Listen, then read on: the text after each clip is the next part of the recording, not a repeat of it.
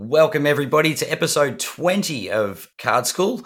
This week's episode, we are going around the league as per usual. We take a listener question about new collectors and how they look after their cards. We also deep dive, we continue our deep dive into the manifesto, Josh Luber. Wow, part two is is coming up.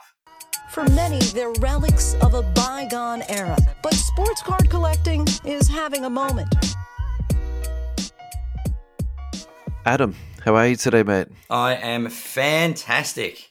It's nice and warm. Summer is here. It's December and Christmas is almost upon us. So what else close. could go wrong? The advent calendar is out. it is. We're a few days in too. Sugar Rush Central. Weather's beautiful down my neck of the woods too, mate. So we've just had a great day outside with the family. It's been been really good. Nice to have a day where it, it's like in the 20s for the whole day rather than 30 in the morning and then And hailstorms and Yeah. 10 degrees afterwards. Yeah. Beautiful Melbourne. I think we should start off with some big news. Big news. Big news. Been working together for, for, for a few episodes now. And uh, I guess it's it's time to tell the world. Let's do it. All right, we've got a new show. Um, this doesn't mean the end of end of Card School. Card School will definitely uh, be Live back. on. Yep. Yeah, it will be living on when we get the whole crew together. Yep. Um, but in the meantime, uh, myself and and yourself, Russell, we've come up with a, a new podcast name, and this is effectively episode one of. Did you want to announce it? It was your idea. It was All a right. beautiful choice. All right, now we hear this everywhere we go um, in this hobby. So this is now the You Can't Comp This NBA podcast, Beautiful. episode one. So we'll put this episode on both platforms. Of course, we're still Yep. we're, we're, we're still part of Card School, and, and it would be an injustice, I guess, if we're going to cover three parts of the Josh Luber manifesto, where parts one and two are on Card School, and part three be on another podcast. So we'll, we'll keep rude. those together, and Yep. just so anybody that wants to listen to the the uh, this magical trilogy uh, Yep. can do so on the same same platform. So Instagram handle is you can't comp this. Twitter at you can't comp this. Gmail you can't comp this at gmail.com. And Facebook, we've got a group set up. Just search for you can't comp this podcast and you'll find us there. Yep. So anytime people are saying no comps, you can you can look for us. You can't comp this. That's right. Yep. No eBay comps on this show. oh boy, what a Right. what a start! Now uh, around the league, I think we've Let's got a go. lot of news. The big one PSA purchasing Card Ladder.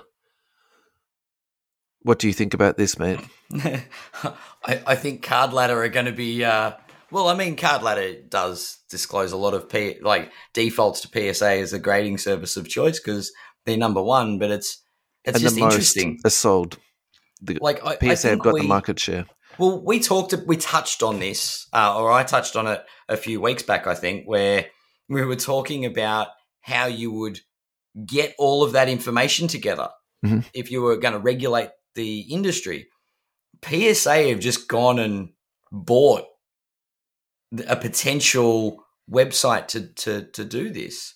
So they're going to have not only their own uh, information or database of uh, of all the different graded cards, they they're going to have databases on on other companies and BGS and like everybody.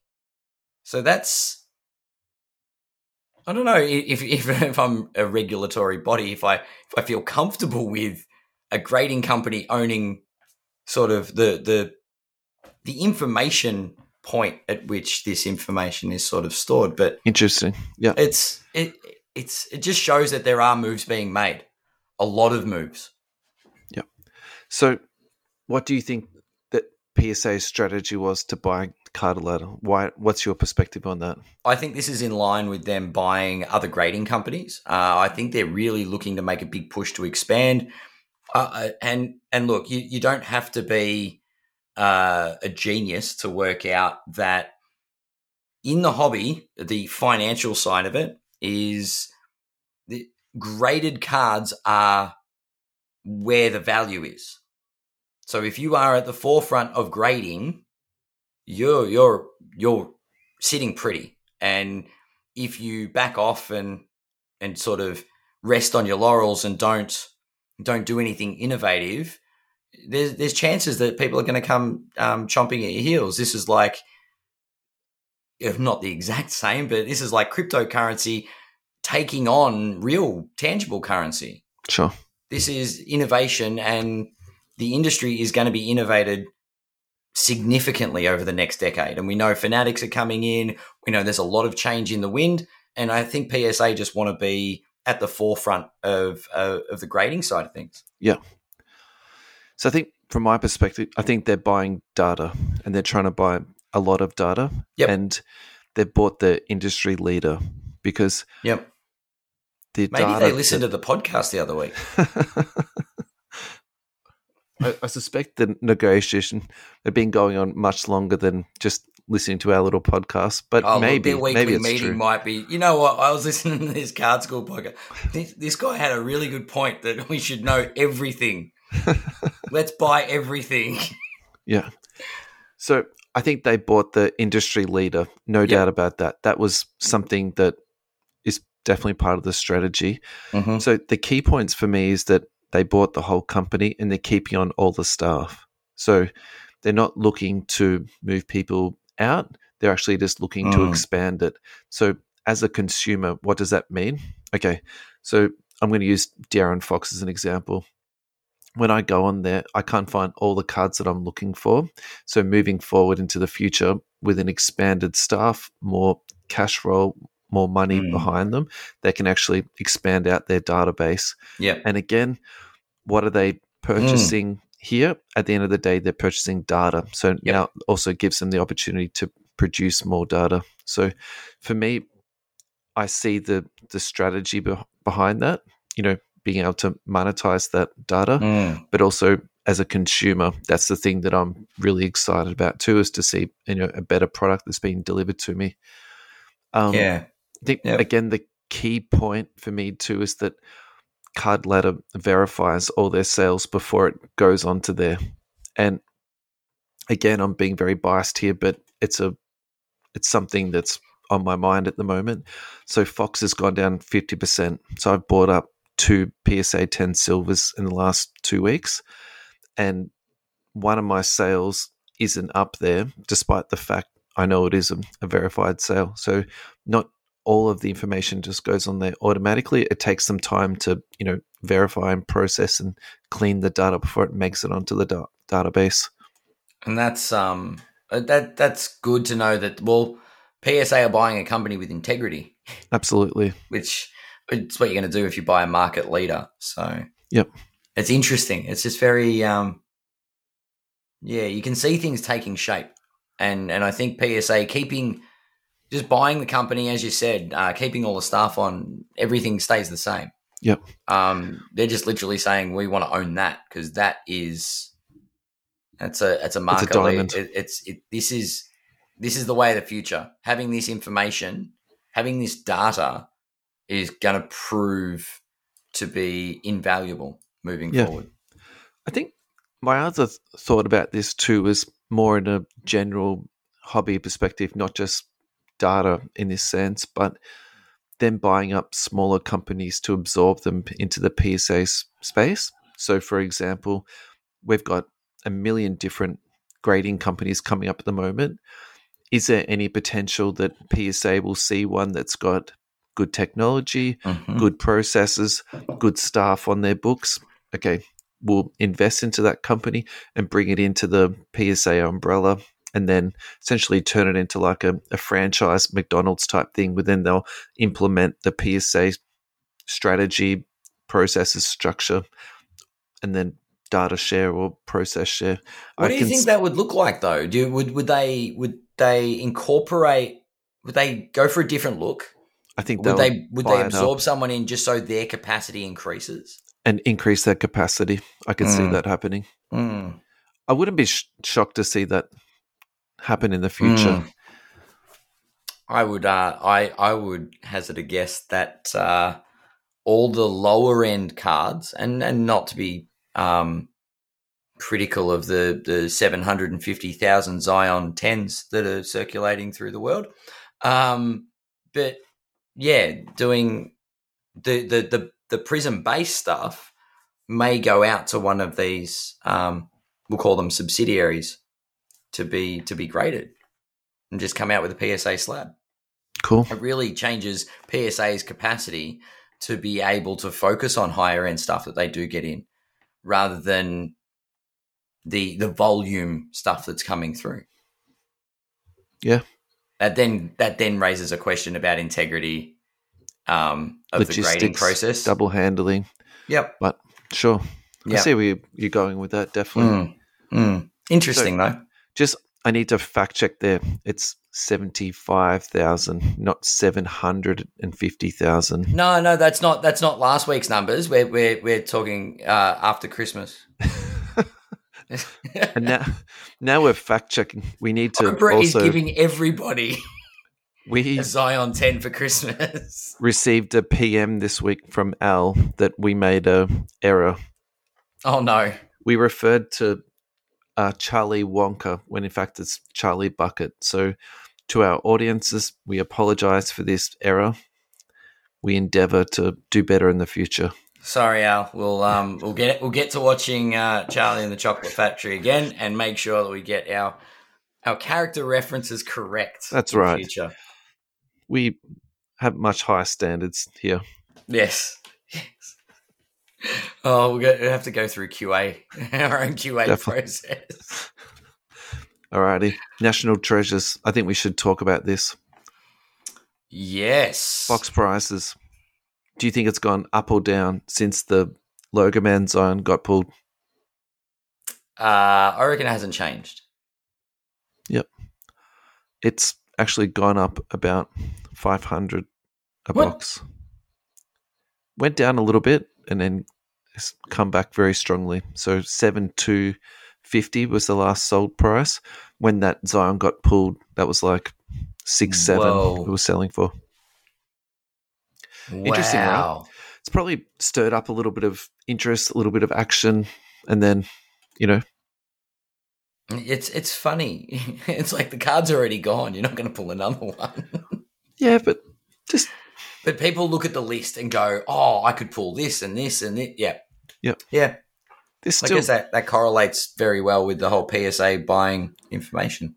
there's still value out there. It's not Mm. like there's one card to pull out of that set. Yes. Yeah.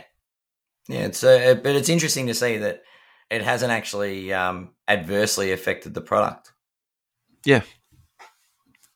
It's maybe it's just really good advertising for the product. Yeah. Some people will be like, "Oh, what? You can still get it." Mm, Yeah. I mean, we haven't spoken about it for what, eight months, six months, and then Yep. here we are. This is Yep. true. This is true. I mean, should should should should we uh should we use this as a as a segue to to to get to our weekly update of Zion Watch? Absolutely. Absolutely.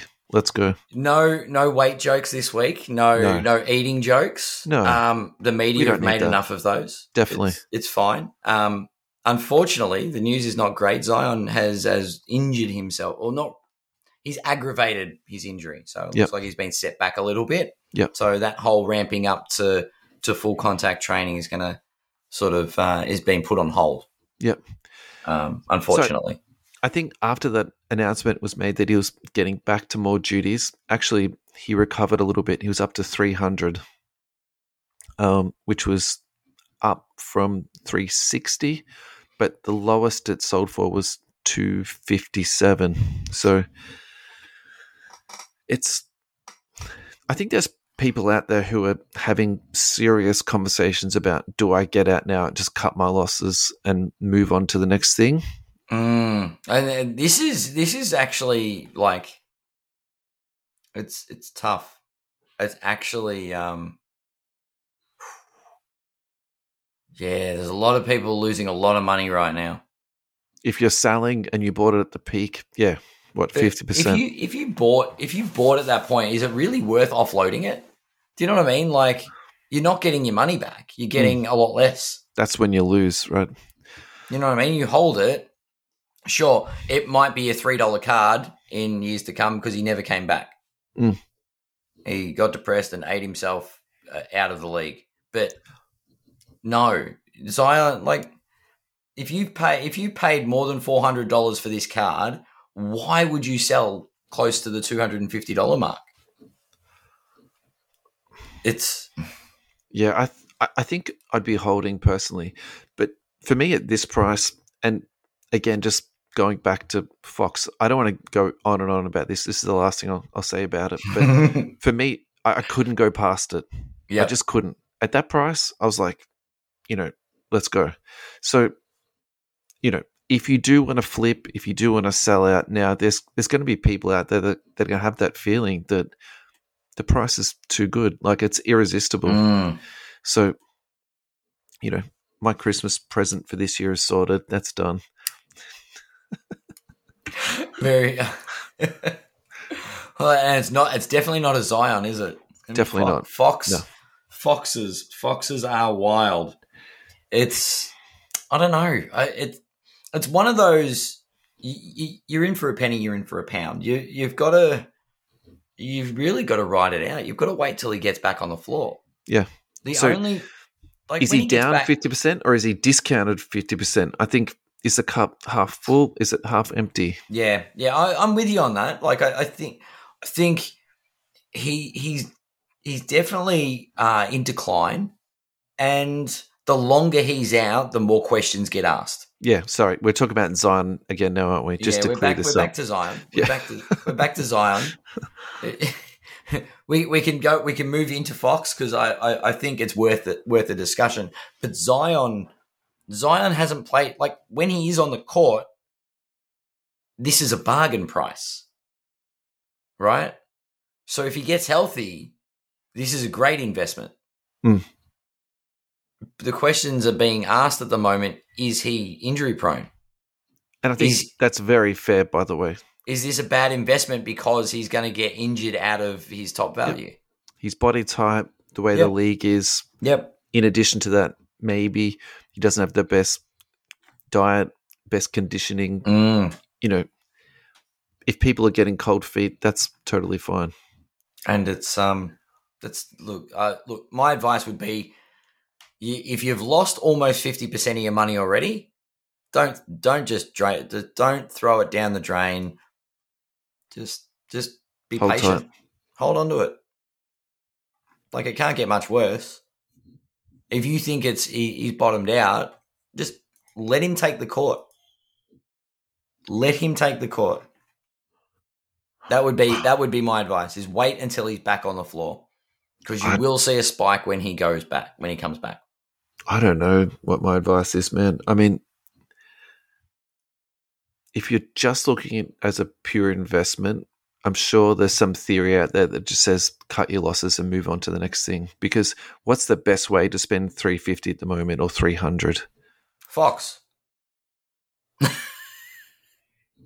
you're getting into you, you know I know what you mean. You're getting into jar. You're getting in you, yeah. I, Right.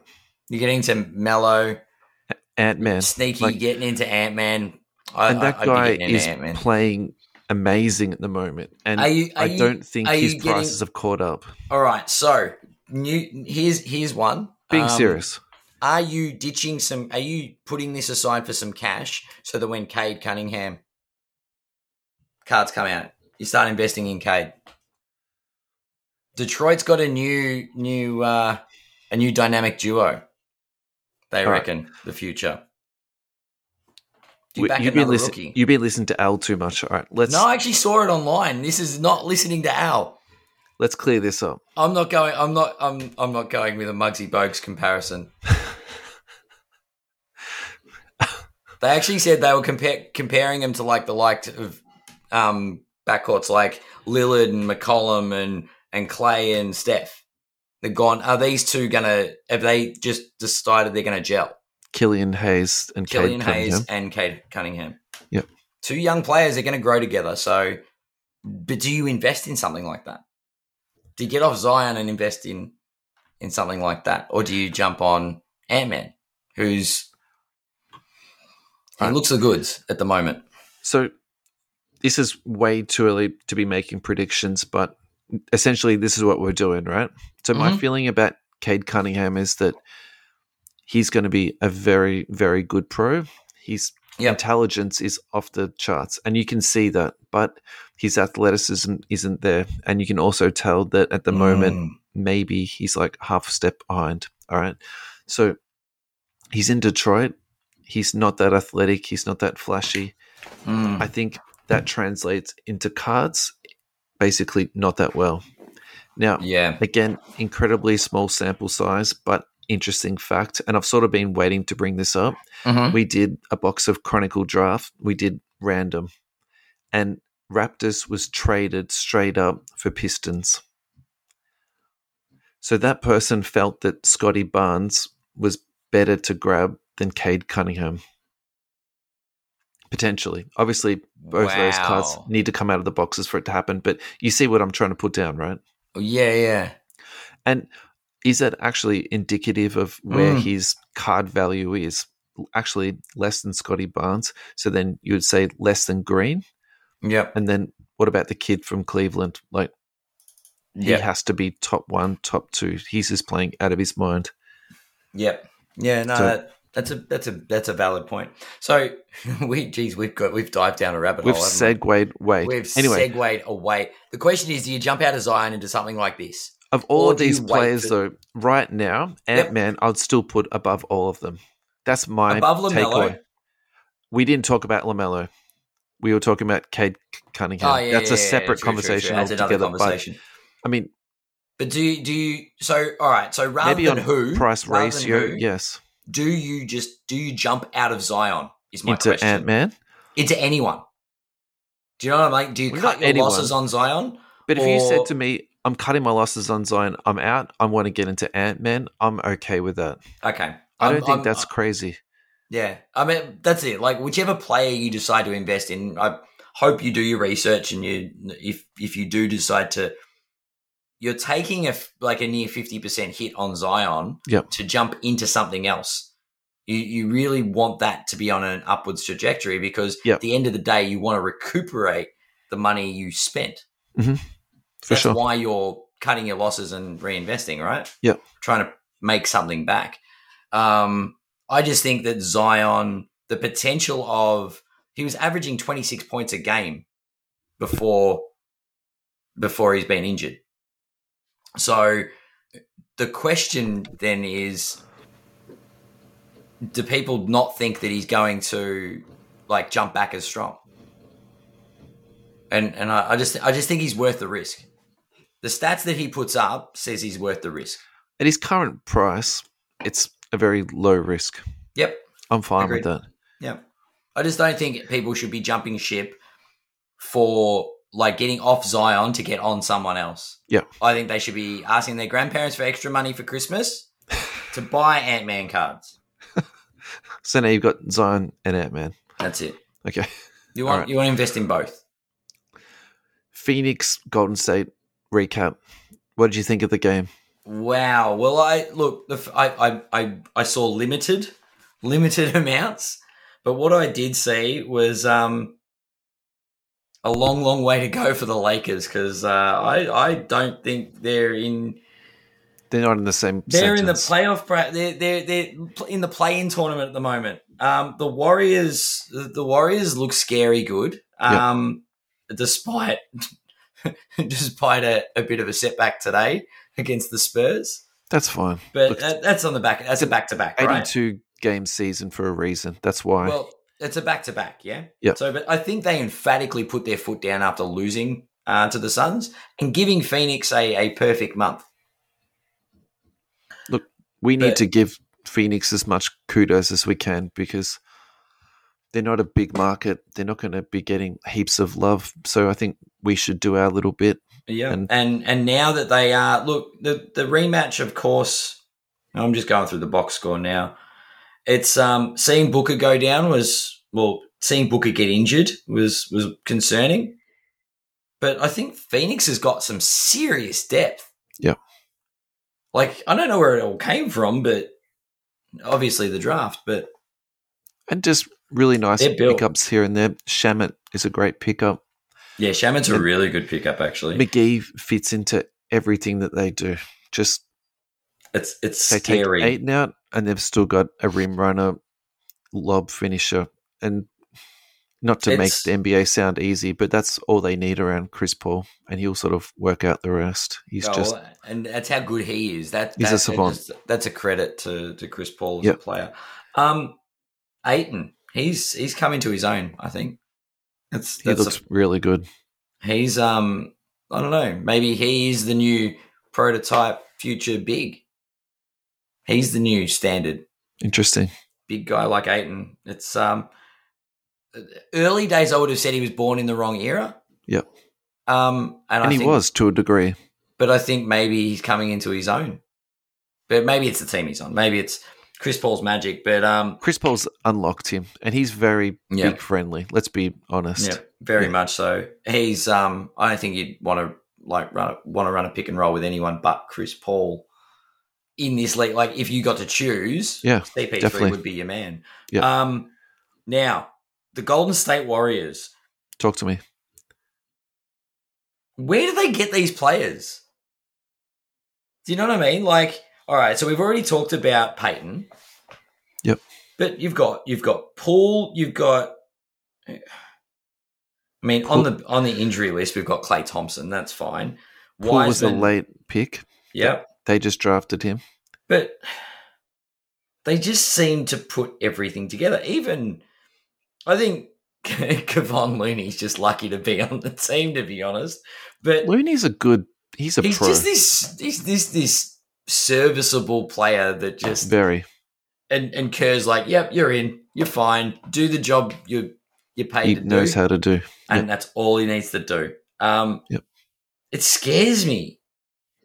Like this team is, I don't know. They've got to be. They've got to be like favorites. Klay's not far off. He shot today before the game in his actual uniform, and I think that's somewhat symbolic. All right. So who did the Warriors play on Christmas Day? I, I'm going to get my conspiracy hat on. I reckon. I love conspiracy. Hit me. I reckon. Oh, and guess who that? No, that's Christmas Day, is it? Oh my god. Maybe against the Lakers. No, no, no. The Lakers have got the Nets. All right, and we're kicking things. Oh no. So Hawks are playing the Knicks. Celtics playing the Bucks. Mavericks are playing the Jazz at 9 a.m. on Boxing Day. Hit me. It's uh, it's a rematch again of the game we're talking about. It's the Phoenix Suns. Oof, Their Christmas Day matchup is against Phoenix. delicious. Great. That's awesome. That's and oh, look, hopefully you've got Klay Thompson taking the court. You've got Booker. Imagine them both at full strength. It's gonna be good. I um yeah. Anyone that, that didn't catch either of them, it was it was sad to see Booker not take the court uh, in the set in the in the rematch, but you'll be right. Be right. Christmas Day. Phoenix has moved into that space in my mind like Philadelphia. It doesn't matter who plays for Philly. Yeah. Doesn't matter really who plays for the Suns. They've got a system. Everyone Mhm. knows their roles. Everyone knows their places. And they're just a machine that produce points. They get stops. They get boards. They just go about their business. But when you add in Embiid and, you know, Chris Paul and Ayton, then they generate, you know, some real wins. I think Yeah. Yeah. I really like Philadelphia. I think they're just well coached, well organized, and Phoenix is more than in that conversation now. They're just a really Yeah. good team. definitely. Definitely. Oh Alrighty. wow. Chronicles got released this week. What's your do you love Chronicles? Do you hate it? Do you what do you think? Well, I mean, actually, no. Chronicles. I don't know. It's one of those sets. I'm not, not really a, a massive fan. I'm, I'm not a hater. Um, it's all right. I just, I just think it's one of those. I don't know. It's one of those sets that it's hard to find a spot for. Interesting. If that makes sense, it's one of those. Where, where does it fit on the scale? Yep. Um, I don't know. About yourself? For me, I know it's not good for me. It's like drinking Coke, you know, but tastes so good. Yeah. Caffeine gives me Yep. nice buzz. So basically, Chronicles is just all these different products, and they can't find a spot for them, and they put them all into one product. Mhm. So this year, and every year it changes. So this year we've got Donruss Optic Traded, we've got Gala that's come back, Gold Standard is back, Limited, Majestic, Plates and Patches, Titanium, and this actually wasn't in the listing, but Cornerstones, which is one of my like, Oh wow. yeah top three for me. So the other thing that they absolutely nailed this year was the Essentials card. Hmm. It's this beautiful sort of like black laser. It just looks like they've just it's a home run. I think that's going to be a really collected card. Um, I like to do you know set chases. I've been very open about this. Last Mhm. year, I did the Crusade set out of Chronicles. Yep. I think this year I might do Gala. I just feel like that's a real blast from the past. I'm just so happy that's back. Yeah. But I, Gold standard ca- being back was interesting. yeah, they're nice cards. I think that's I thought you really were about good. to say black gold. Black Gold. Oh, Black and gold. yeah, yeah, yeah. Remember the black gold? Yeah. They were nice. Yeah. Yeah, I, I really like those cards. they didn't do well on the resale market though. Yeah, I know. If you got a dollar for those cards, you were doing really well. Yeah, it's Yeah. um. I mean, I, I I have a few. I still have a couple of interesting pieces from that black and gold set, but it was it was trying too hard to be premium and not premium enough at the same time. Yeah, Um, rough. they were nice.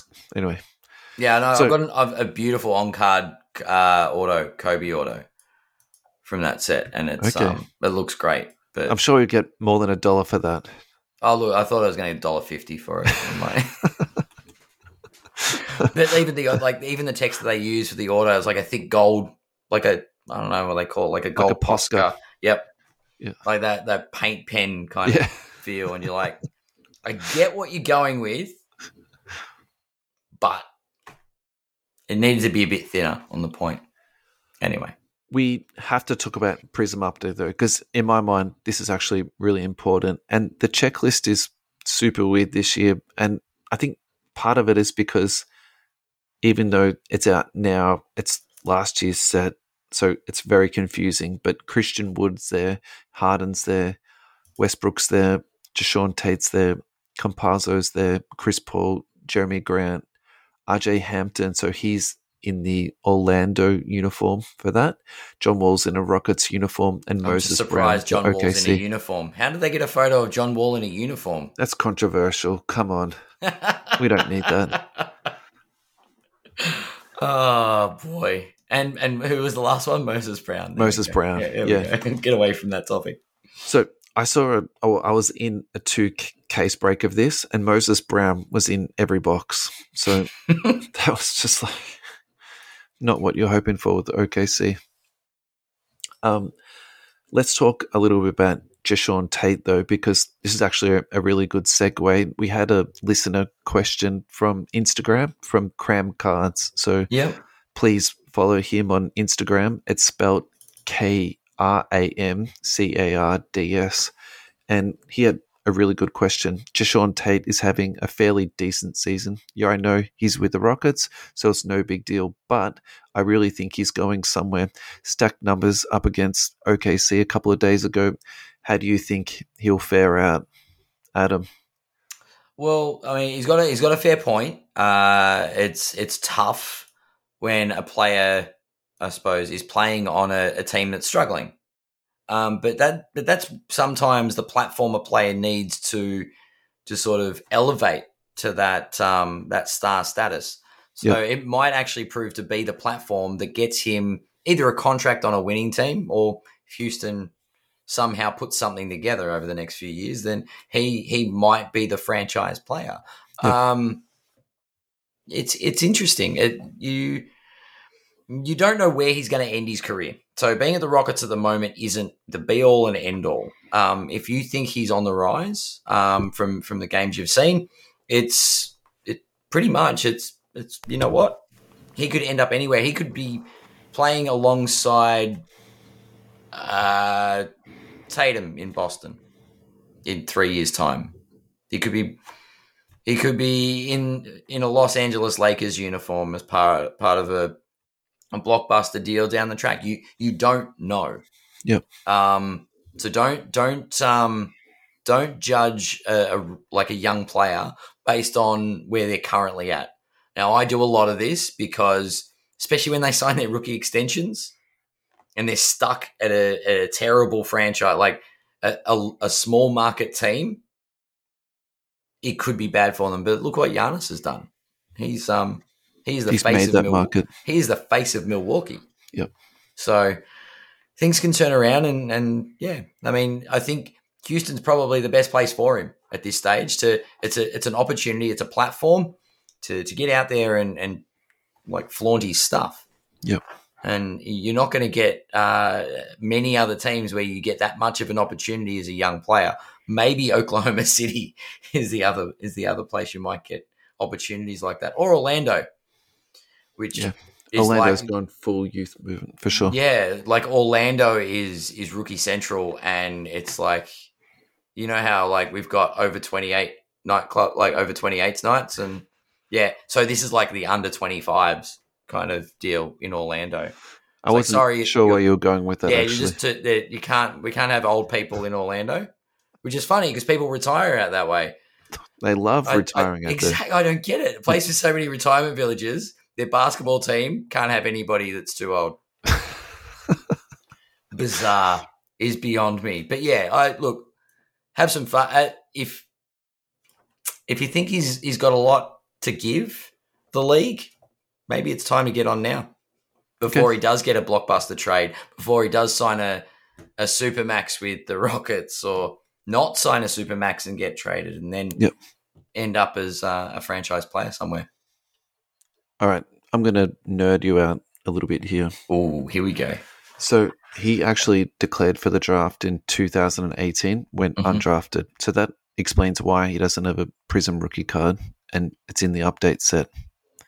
Yep. Um, he went undrafted, actually played in the Sydney Kings for a year, averaged 16.8 points, one steal, nearly two assists, 5.8 boards, 0.8 threes made per game, but on 40% shooting. So I can kind of see why his numbers would translate into the pro game and mm-hmm. particularly in the Houston Rockets system. I'm I'm totally fine with that. Now this is where my sort of nerdiness is like going up a bit to a high level. He's 26 years old. So who else is also 26 years old in the league at the moment? Karl-Anthony Towns, Porzingis, Aaron Gordon, Christian Wood, Grayson Allen. So if you're buying and investing, and this is something I wanted to talk about in a, a couple of weeks ago because we were talking about Mm. Indiana Pacers draft pick.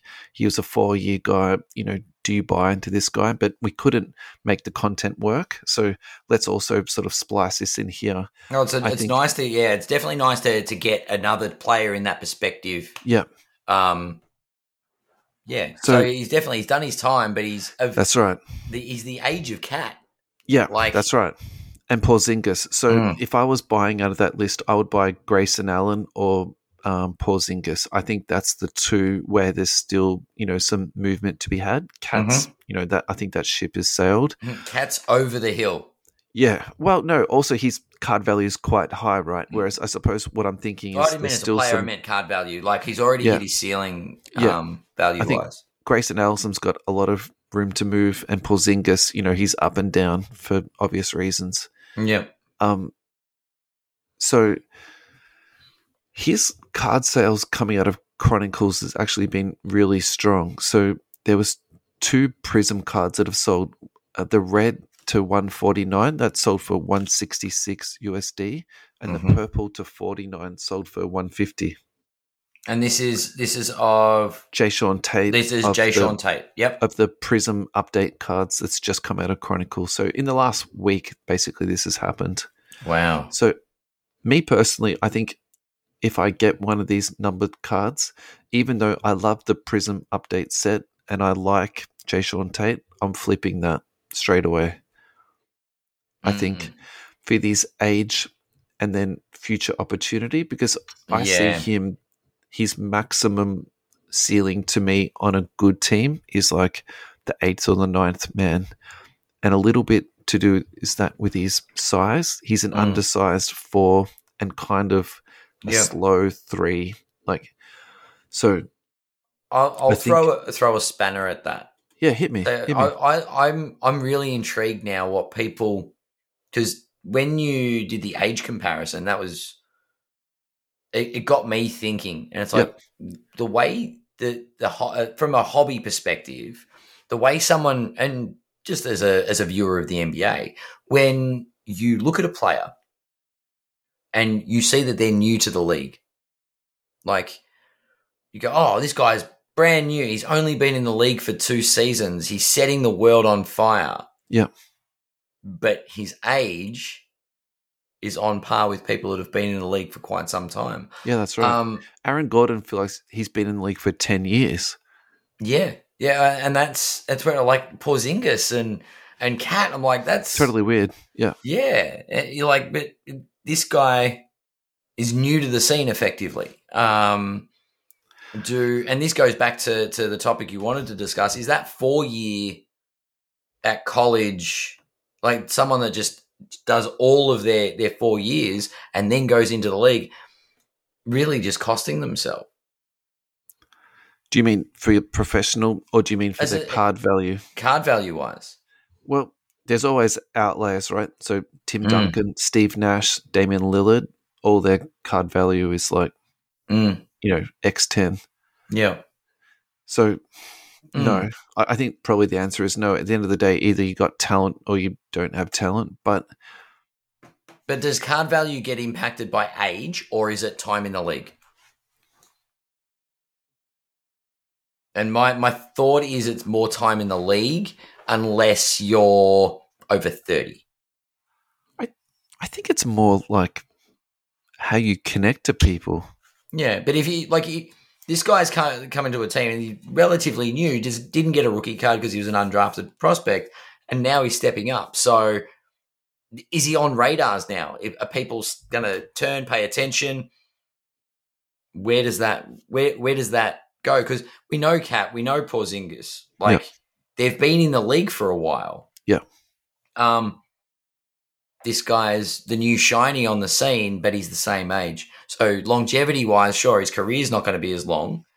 Um, but he's definitely going to be in the spotlight as a new prospect to collectors, I think. Yeah, And I guess that could be a trap, you, which is why you probably want to flip. Um, could be a trap. look, I think these Prizm update cards are going to do really well Mm. Because the two rookies that they well, there's three rookies, but Campazzo, I'm not sorry to be mean, but he's a 30 year old rookie, and I don't think there's a lot of collection value there. But Hampton, I think, is going to do really well in this set, like really well, Yep. and I think Tate's going to do well too. But I suppose the question is, are you investing into this? No, I think long term, definitely not. And and look, the the the, the likelihood, like, like let's let's go away from the card collecting side of it. Let's go let's go real talk. Mhm. The likelihood that someone that went undrafted is going to tear up the league and be on par with the likes of Giannis, mm, probably not. Yeah. Like, like it's not being mean or anything. It's like No. these, like there, there's The a reason he went undrafted. Yeah, because I would say size and age. And that's not to say that he's not going to have a fantastic career as a role player on a good team. No. Definitely not. A and there's been some really good play- undrafted and- players. Correct. Um, but to be one of those elite superstars that sort of demands thousands upon thousands of dollars for a rookie card, No. probably not. So Cannot. it depends what you want to get out of that investment. Really, would be would be what I would my takeaway would be. Yep. Yep. Alrighty, let's stay with Kram Cards. He's delivered the goods this week. So, two questions from Kram Cards this week. And his question goes as follows The 1993 94 Topps Finest Refractors, to me, are still very underrated, being the first form of that card. I'm seeing a lot of fresh breaks with them. Without the greening factor. I keep mine stored in a slab saver, which lessens the humidity. Now, I don't know if these are BS gimmick, but there are several other ways to store cards and so many new awesome companies out there. Maybe you could elaborate on card storage with some newer collectors out there. What do you think, Mr. Adam? I um I'm I'm I don't know. I guess I guess now the refractors I remember those cards vividly. They were great. Yep. Um the greening sucks, but it's I don't know. It's one of those things where where we've got basketball cards are an investment.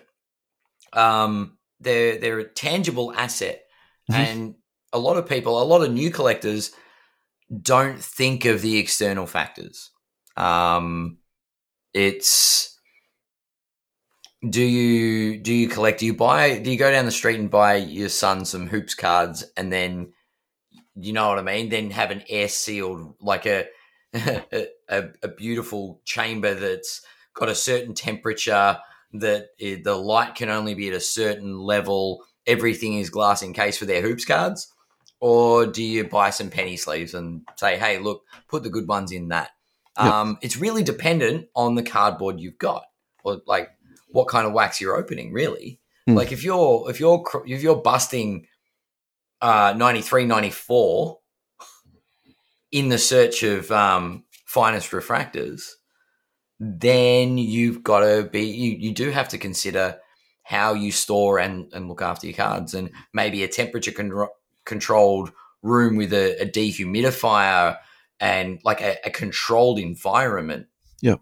is is the way to go. It depends how you want to display your cards um, whether or not they're an investment. Are they going in a safe? Are they being put on display? Mhm. um, i think there's so many factors and and um, Kram Cards has got a, a, a really i suppose the, the next part of that question is advice you'd give to, to new collectors. And Sure. it's it's how do you want to look after your cards? What what are you in what are you in the hobby to do Mhm. if you're into um to to invest um and all because I, I know people that if they buy an asset like that they're they're putting it under wraps it goes in a safe Mhm. this does not see daylight this does not get into a humid area but you've got on the flip side that someone just wants to display all the cool shit they've got Yeah. and just I put it all on Instagram. Um, when they've got visitors over, hey, come and check out my cool basketball card collection. Yep. It's whatever you whatever you want to do. As a new person to the hobby, try and take care of your cards. Make sure you get good sleeves. Try not to um, don't don't fall into to gimmicks. And I'm not saying that the um, the the those slab storers to dehumidify are a gimmick. I'm not sure. Haven't done the research on that. Yep. But don't don't stinge out and go, oh, I've got some top loaders. They're not great quality, but try and jam a card in there and damage it. Just just be careful. Look after your cards. Um, if you want to display them, try and display them right. Um, be careful about sunlight. We know what sunlight can do. Um, and and please don't use rubber bands on cards. It hurts me. It hurts me a lot when I see people bring out their basketball cards and they're wrapped in a rubber band. Yeah. Keep them in a storage box. Yep. Um, and if you think it's a good card and it's a it's uh, as a silver Prizm, regardless of the player, put it in a sleeve. Yeah. Um, they're like what three, four bucks a pack for a packet of sleeves. Penny sleeves. That's all you need. Nothing, nothing major. Penny sleeves actually provide a lot of protection Yep. At a base the- level, for the cost of what you outlay for the Mhm. protection you get back. It's excellent. Yeah. And and that's the thing. Like, it depends. If you're going to use like one touches and things like that, it, it depends how you're displaying it. Yep. Really depends what you're doing with the card. So I might just break my answer down a little bit. Is that okay? Yeah, that'd be great. Because I think the first part of the question is very specific. It's like this particular year. So I am not an expert in this. This is just my opinion. Okay. From what I've been reading and putting together, it seems as though that particular year, it's the chemicals that they use is the main common thread in all of this because some people have them green and some people don't. Some people get them out of breaks and they're green and some people don't. So Mm. there's a lot of variability there. But it seems the main thread is that the humidity um, is the reaction that begins the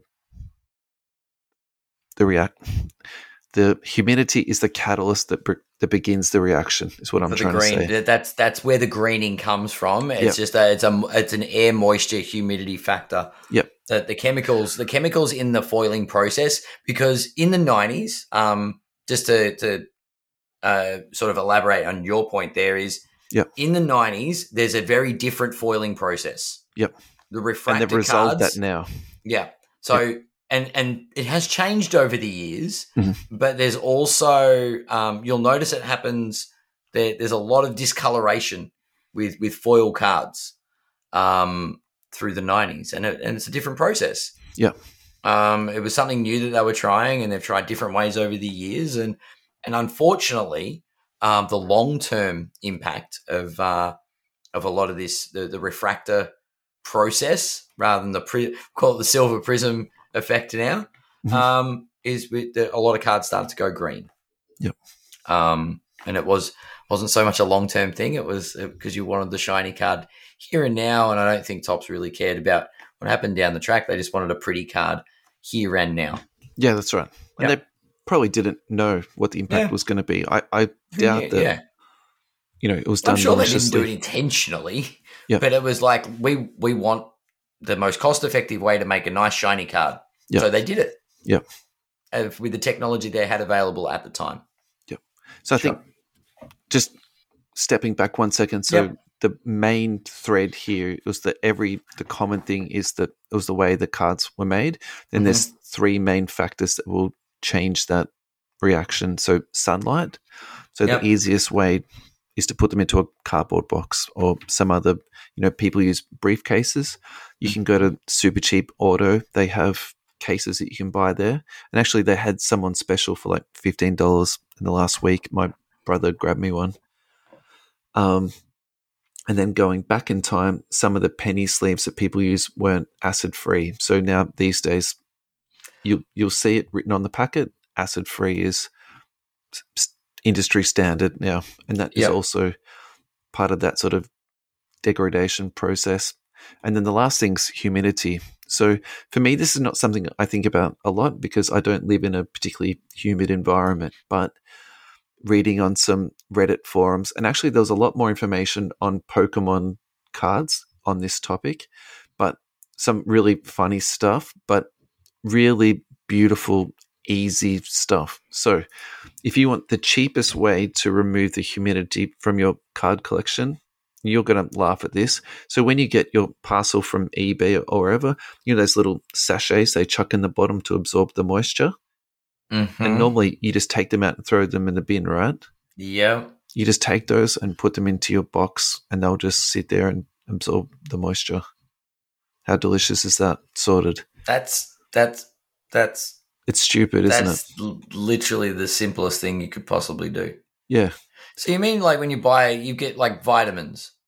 Yep. The little Uh, sachet.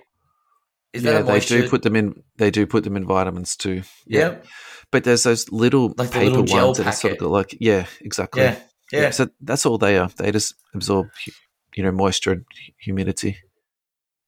Yeah. So you can also buy those on Amazon. You can get a hundred for like thirty bucks. That's another option too. You know, a little bit more costly, but still that's a solution. And then you can get bigger buckets just from Woolworths or Coles, and then they you put that bucket into your room and it absorbs moisture. When it's all filled up, you just flush it down the toilet. That's also an option too. Wow. So specifically to answer the question about Hmm. the the card protector. So this is my understanding of this product. It is a case and it's this beautiful looking case, but the case itself just protects the slab. So it protects it from, you know, vibration and knocking, hmm and it also protects it from the UV sunlight that you would get Yep. and then you put your card into a, a bag, and that bag actually absorbs all of the humidity. So it's not the actual case. So when you go on the website and you buy it, you're buying this your really beautiful case. But actually, what removes the humidity is the you know anti-humidity bag they put into, and they sell you two of those little bags, and one's in a snap tight plastic bag, so you know no humidity can get into it. Yeah. Yep. So I suppose what my thought process about that is is I think if you've got one dynamite card and you really want it to be protected and you want to know the humidity Mm. amount that's being exposed to, I think it's fine to buy one of those cases. And I think they retail for 30 US. So we're not talking a huge amount of money, but where the it becomes cost prohibitive is if you want 10 of those or 20 of those Mm. what you might actually be better to do is buy a very rock solid suitcase or briefcase, Yeah. pat, pad it out, or get the padded boxes from Super Cheap Auto. Super cheap auto or Bunnings a couple or yeah. of those humidity sachels into that, and that will take care of your you know your problem altogether. Yep. In terms of penny sleeving and top loading, I've been accused in my breaks of over penny sleeving, but Over It's like an- penny sleeving. it's like an OCD thing for me. I I just penny sleeve a lot, you know. Hey, look, people are getting base cards graded, so you've got to penny sleeve everything. I generally will penny sleeve inserts, rookies, and big vets because I don't see a problem with that. If you're, if, if, hang on, I'm gonna, Chronicles is a problem because there's so many rookies in that set. I, I have to admit, I'll skip penny sleeving every single one of that. I don't want to mislead people I, here. I was gonna go and look, look from through my pile of trash cards and see if I could see a player that I would be like, if you sleeve this, there'd be, there'd, no, You're then, out. Then, Yeah. then there are issues. but Yeah. no, I, I think that's completely reasonable. Why would you, as a breaker, why would you not protect cards for for the people that you're sending? You- it- like it's a service thing. I think for cost value ratio, you can't go past a penny sleeve. Now, Penny for top sleeves are loaders, amazing. top loaders, this is a, a really a personal choice, but very early on in the piece for me, I got really good advice and five dollars and above only because if you're t- top loading every card that's less than five dollars, you know you're going to run out of top loaders. In addition to that, top loaders are so hard to get at the moment, right? Are they? There's there's an international shortage, so don't be selling top loaders to your mates. I got a funny story for you later on. I may have a tub full of top loaders at home in my garage. You've just 10x your money, mate. Here I thought I was going to be ending up selling basketball cards to make money. Don't sell basketball cards, sell plastic. Accessories. That's, Yeah. that's where it is. Um, but my biggest Russellism when it comes to card protection is, is, and I cannot stress this enough, if you get a card slabbed, you just buy the graded slab protection. They're literally a bag, and you put your slab into that because yeah. you know you spend whatever it is that you do and then the actual cases get scratched and they get scratched very easily so in terms of protecting your investment your precious cards Mm. that to me is the most important thing I agree. um, in terms of card protection because I was waiting for the uh, the old if it's not on, it's not on. Um, this is supposed to be a, a kid friendly podcast it's okay. Kids can learn about condoms on cards. It's about using protection. Always use protection. I had a friend that we used to. i'm not having this we- conversation with kids all right We- you can uncle adam can do this i'm out We uh, we did it in the, the the Magic the Gathering scene. We like a friend of mine was like, I always have condoms on my cards. he never called them sleeves. He always called them condoms. Oh my god.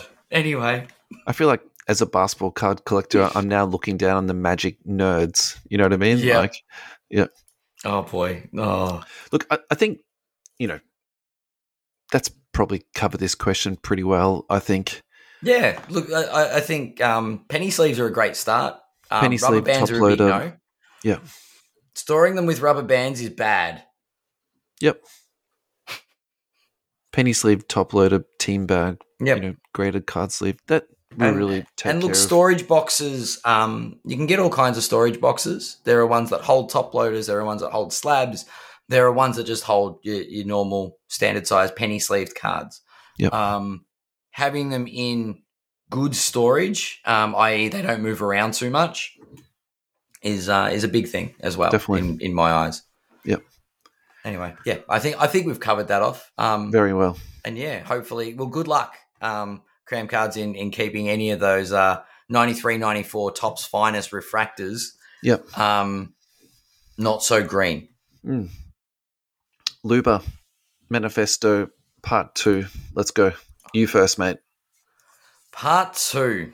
Um, oh, how do we how do we summarize this part? He's talking about the um, You don't have to summarize. You can just tell us what your key thoughts were. key thoughts are there's the, the market is actually trending the way that it should trend and has done for years. Yep. Um, the spike, while it was completely wild, is um is it corrected itself and it's put it, the the the hobby back on track. It's not some market collapse. Mhm. Um, and then yeah, look, I mean, it's interest. My the thing I took away from it was interesting that the cryptocurrency crash, like cryptocurrency seemed to rise and fall in a very similar trajectory to the um, the card market. Yep. Which uh, which was which was interesting. But yeah, overall that was my big uh, observation for like it, it's it's interesting to see the many factors that go into it. And and I agree, and I don't know what your stance on this is. If I had a piece of cardboard that had gone up 10 to 50 times its value, would you want to sell it? Yep. If my $500 card is now worth 50 grand, Mhm. I am selling that to make 50 grand. Yep. Guess what? That's what a bunch of people tried to do Mhm. when they found out cards were going for 10 times what they're worth. Yep. That's that's literally like and you create a the supply demand side of things. Everyone was trying to sell it. And then the prices crashed because everyone was trying to sell. There were no buyers. Yep. Yep. Rise and fall. But overall, we're, we're, we're still trending the same way the hobby has for the better part of two decades. And looking back a couple of years, Mm-hmm. even after that huge decline, we're still overall up. And for me, I find that very reassuring. Extremely, extremely reassuring. Yeah. And when I go onto eBay and I'm looking at card sales or card ladder or 130 point, whatever, cards are still being sold and they're being sold for really good prices. So breaks are still filling up. I'm, I'm Boxes interest, are still interested in hard break to get. in peaks because this isn't the the only one. Like this isn't the first time there's been a like a spike. Yep, He did speak about a spike. Was it in the 80s? 16 uh, but i mean over the last 20 years you had one in 16 and 20 there was the the minor spike in 20 before the explosion in 21 right Mhm. so the, prior to that there was one in 2016 what was the what was the basis around the 2016 spike Not sure. i'm i've, I've only got one theory Talk to me. kobe retired Why would that spark it? a lot of people trying to get collectible like things signed or there's a lot more kobe collectors came out of the woodwork when kobe announced his retirement And was that also the year that Panini started to produce cards? 2016 Yep. Because that was the year that Simmons was a rookie and he signed with Upper Deck. That's right. I remember that. I, I yeah. It was seven. Was it 16, 17 or 17, 18? Seven. 16, 17. Yeah, it was Ben. Uh. So can we rag on Ben Simmons for the spike? Well, Neb has said this on the pod before that the reason why Silver Prizms became so popular is because of Simmons. Oh wow. And he sort of, you know, uses that to put more hate onto him. Yeah. Ah, Ben deserves it. I had to go. I had to have a go at Ben Simmons. I think we made it a lot further this week. What are we up to? An hour plus. Yeah, we're over An an hour hour. eight. Beautiful. There we go. It's a new Yeah. record. It is for us. But um, yeah, it's, it's just interesting. Like there have been spikes before, and and I don't, and and we are the. It just seems like the ship is it's gone up a bit. The trajectory's been better over over more recent years, but uh, it's definitely. I don't know. I just. I don't. I don't see what the um yeah, I don't see the hobby like losing traction, if that makes sense. We've Yep. got a lot of new people in the hobby. Um, So he spoke about that. And Mm. one of the things he said was that at the recent nationals, 46% of people who attended were first timers. Yep. And the average age was 25 years and younger.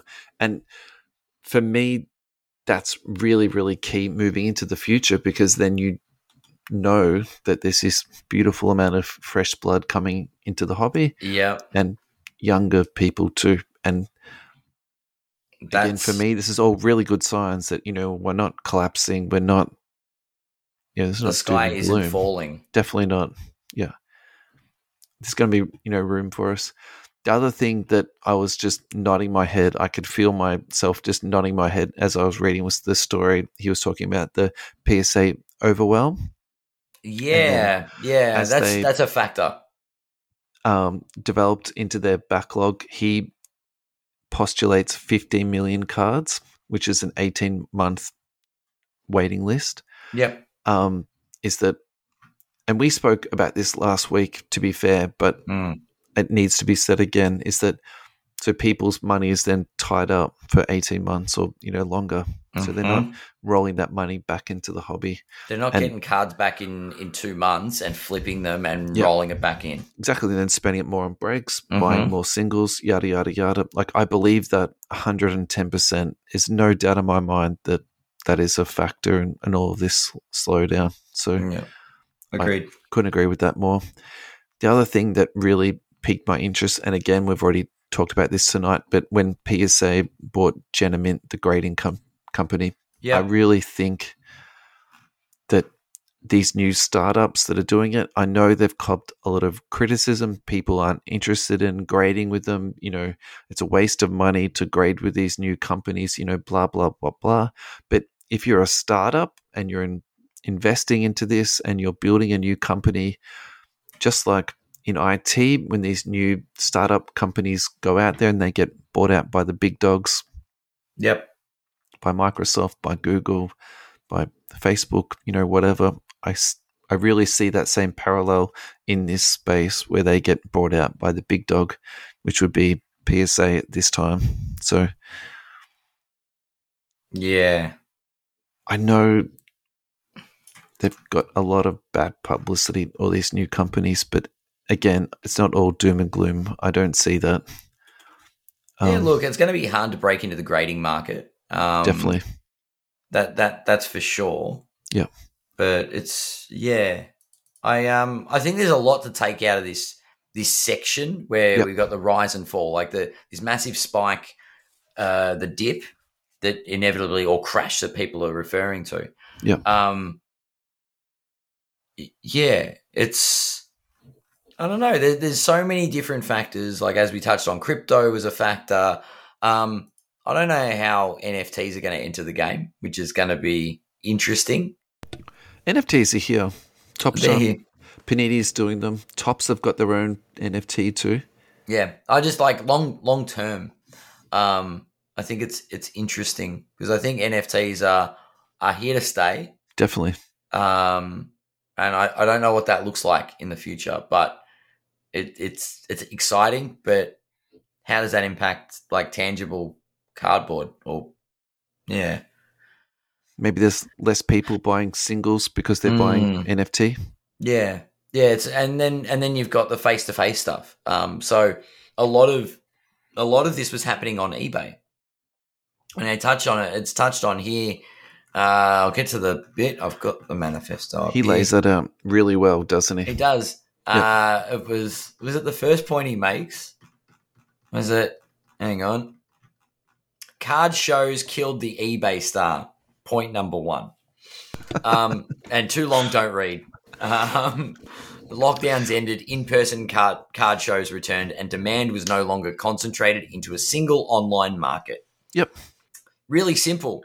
If everyone's stuck at home and their only platform is eBay Or Facebook, you or know, Facebook groups and stuff yeah, like that. groups, Yeah. Yeah.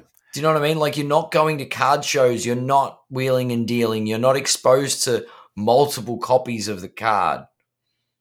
There, there, it's it. It was interesting. There's a lot Hmm. of um, FOMO, like real fear of missing out on winning auctions and things, and that was really spiking prices. Yep.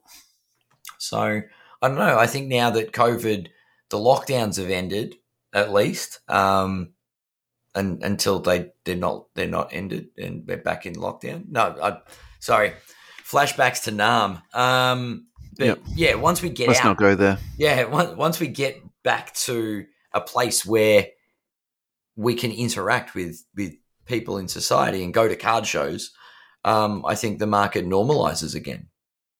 Yep. And and that's sort of what's what's happened in the states and and will on will have the onflow effect globally. Um, But yeah, it's there's a lot of factors that go into this hobby. Yeah. Um, Yep. and yeah, it's He laid it out really well. And I think I'm not going to try and rehash that. I think I just wanted to talk about the things that I, you know, really enjoyed from that section. And those were definitely my top three. It was, Yeah, I, I, am looking forward to going back to card shows. Do you know what I mean? Like just to talk Yep. about that, I'm like, yeah, I don't want to sit online and just like bid on a card. I want to Yep. go and see what somebody's got, and then go, oh, I did go through that. the box. Do you know what I mean? Like flicking through cards. So good.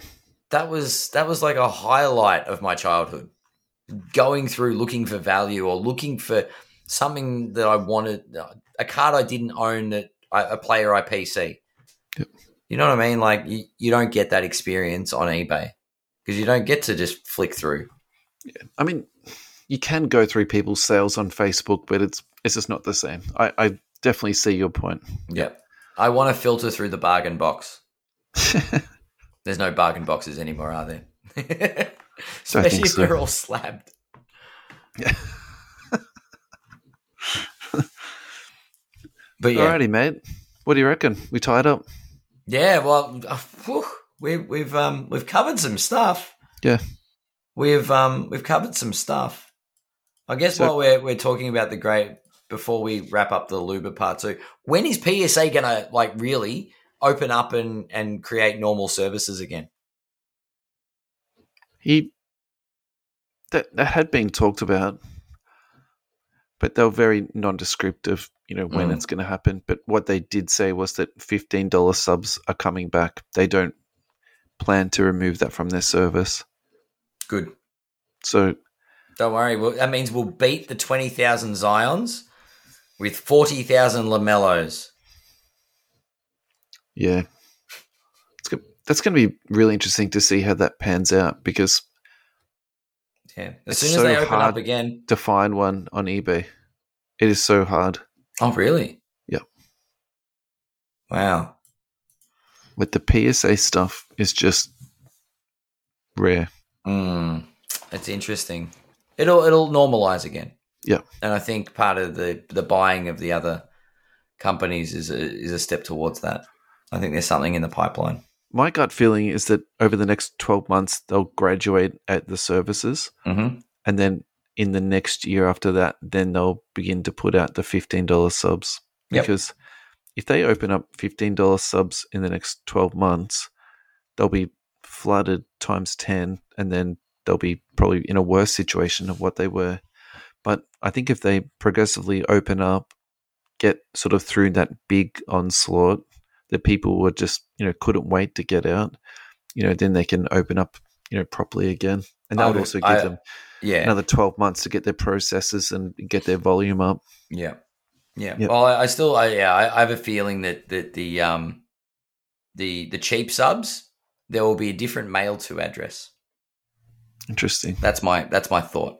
All right. Let's lock that in. Make a note. Let's see what happens if we have to mail our cards to a different location. Yeah. For PSA to grade them if they're uh, the fifteen dollar slabs.